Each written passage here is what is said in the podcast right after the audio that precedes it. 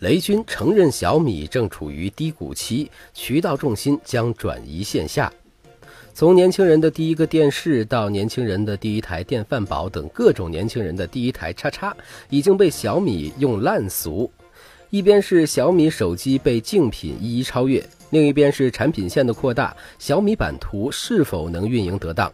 小米面临的压力明显不小。连小米 CEO 雷军也亲口承认，小米最近处于低谷期。近日，小米科技举办一次外部专家研讨会。小米董事长雷军在内部讲话中表示，小米手机未来的销售渠道是重心，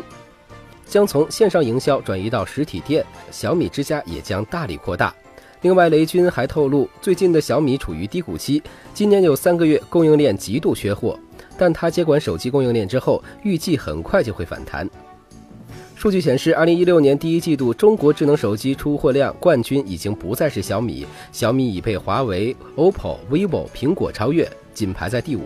未来一年，小米手机销量将好转，商业模式也将完善，并努力成为科技业的无印良品。雷军表示，未来小米将销售渠道的重心将从线上营销转移到实体门店。小米之家的目标就是每家店二百五十平方米，月销售额五千万元。现在最高的门店一天能做到一百四十三万元。未来小米的商业模式也将更加完善，像无印良品一样，店里只有五十到一百件商品，靠五十到一百个商品征服消费者。雷军称，他创办小米的梦想有点夸张，就是想改变中国产品在老百姓心目中的形象，让老百姓用上优质的产品。小米的分销渠道。作为一家年轻的公司，小米在二零一二年的四月成立了一年多后，发布了第一款手机，售价一千九百九十九元，主要针对手机发烧友，采用线上销售模式。小米手机发布初期采用的是全互联网的推广模式，简单的说就是一不在广告上花钱，专心做产品，全部依赖口碑相传。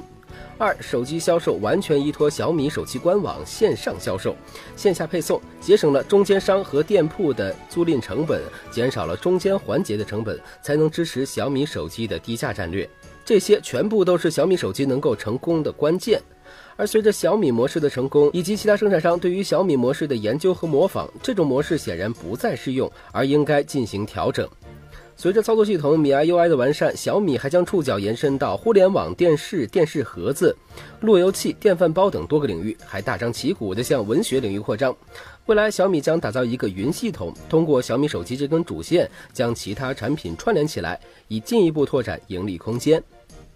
实体店是小米的未来。由于初期小米手机的竞争核心主要是产品高性价比、高配低价。而随着小米模式的成功，许多公司开始模仿小米模式研发产品、降价销售，这一竞争力逐渐消失。后期核心竞争力主要是前期的饥饿营销模式，小米独特的互联网模式营销，小米文化的发展而形成的品牌影响力，使小米抢占了商场，为以后的互联网应用与征服打下了基础。大量的米粉正是以后小米发展的基础，而随后小米公司正是如此。除了生产手机之外，小手机配件以及其他周边产品，从一个手机单点扩展到通往电视屏幕等多个智能终端以及手机为核心的周边应用与市场，如小米盒子、活塞耳机等。随着移动互联网以及手机硬件的发展，小米手机将不再有成本上的优势。而随着以后技术的发展以及更新换代，手机不再存在利润空间，而只是一个工具。小米公司的最终目标是移动互联网，而不是手机市场。进行手机销售渠道的变革则显得尤为重要，雷军才会提出向无印良品学习，而且将重心放在实体店上。从网店转向实体店的典型案例有音漫，在这个淘宝卖的最好的棉麻女装在实体店纷纷转网店的大环境下，逆潮流在北上广深等城市开店。日本最大的网上零售店乐天株式会社也一反潮流，在线下开启了咖啡店。综上，小米改变低谷期最大的发展方式是改变营销渠道。由于小米目前的营销渠道主要是线上，而线下只有移动、联通两大运营商销售，基本是依靠网络的，线下没有实体店，这显然是不可行的。尤其是对于二三线的城市的抢占是不利的。